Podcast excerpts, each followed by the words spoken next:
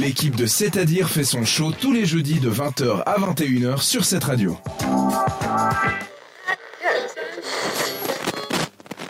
Et Florence va nous apporter quelques fun facts sur la mode, malgré ce froid de canard où vous devez sortir les manteaux. Mais on t'écoute. On va commencer par un heureux événement parce qu'on va parler de mariage. Communément, euh, les gens se marient en blanc. Ça n'a pas toujours été le cas parce qu'avant, on se mariait avec du noir. Est-ce que vous savez ce qui a changé la, la donne et ce qui fait que maintenant, on se marie en blanc? Alors non, pas du tout. Ça commence par N, c'est très royal et c'est grâce à la reine d'Angleterre parce que c'est suite à son mariage avec Albert que les gens ont commencé à se marier en blanc. Il faudrait essayer de se marier en noir, voir comment ça, comment ça se passe. Changer, c'est ça. La femme en noir, l'homme en blanc. Normalement, c'est la pureté, mais on peut, on peut tout. Aujourd'hui, je pense qu'on peut tout se permettre et tout essayer. On va parler maintenant de soutien-gorge. Ça me concerne. Alors, les soutiens-gorge ont été inventés par Madame Jacobs en 1913. C'est pas tout récent.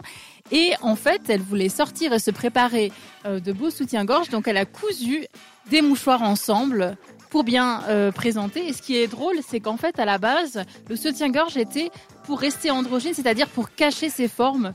Euh, ça a été à l'Antiquité, donc de 400 à 100 avant Jésus-Christ, les femmes se mettaient des bandeaux pour paraître plus plate en fait et pour gommer ses formes. Et ce qui est drôle, c'est que maintenant c'est l'inverse. On a beaucoup de publicité, on voit des, des, des, personnes qui ont une grosse poitrine euh, et c'est ce qui met en avant donc ces marques euh, comme Wonderbra et, et d'autres. Donc c'est plutôt marrant.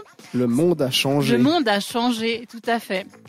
Et puis, ce qui est aussi drôle, c'est Barbie, notre, notre amie d'enfance, celle qu'on qu'on emmenait partout. Alors, à la base, les défilés de mode étaient faits avec euh, des Barbies, c'est-à-dire qu'il n'y avait pas de vraies personnes pour faire les défilés. Et puis de grandes marques comme Yves Saint Laurent, Versace ou d'autres utilisaient ces petites Barbies pour essayer les modèles et c'est ensuite qu'elles étaient euh, qu'elles étaient vendues. Puis j'ai trouvé ça euh, plutôt marrant et assez mignon parce qu'on s'imagine comme ça euh, dans les dans les maisons de haute couture à l'époque toutes ces Barbies qui regardaient, qui, qui analysaient. Il y avait peut-être des, des, grands de grands directeurs qui avec leur cravate essayaient les Barbies ou les toucher. Ça devait être ça devait être plutôt marrant. Euh, voilà pour les fun facts sur euh, la mode de ce soir. Ça devait coûter moins cher en tissu euh, de faire ça sur des Barbies que sur des mannequins en bois maintenant. Exactement, et puis c'est plus malléable, et puis il n'y a pas de risque de tomber si c'est une Barbie, t'as pas de risque de tomber avec les talons, de te prendre les pieds dans le rideau. ça c'est une très bonne anecdote. En parlant de très bonnes choses, c'est Lewis Capaldi avec Before You Go. Bonne soirée sur cette radio. C'est-à-dire que t'as loupé quelque chose? Bon, bah rendez-vous en podcast sur cette radio.ch.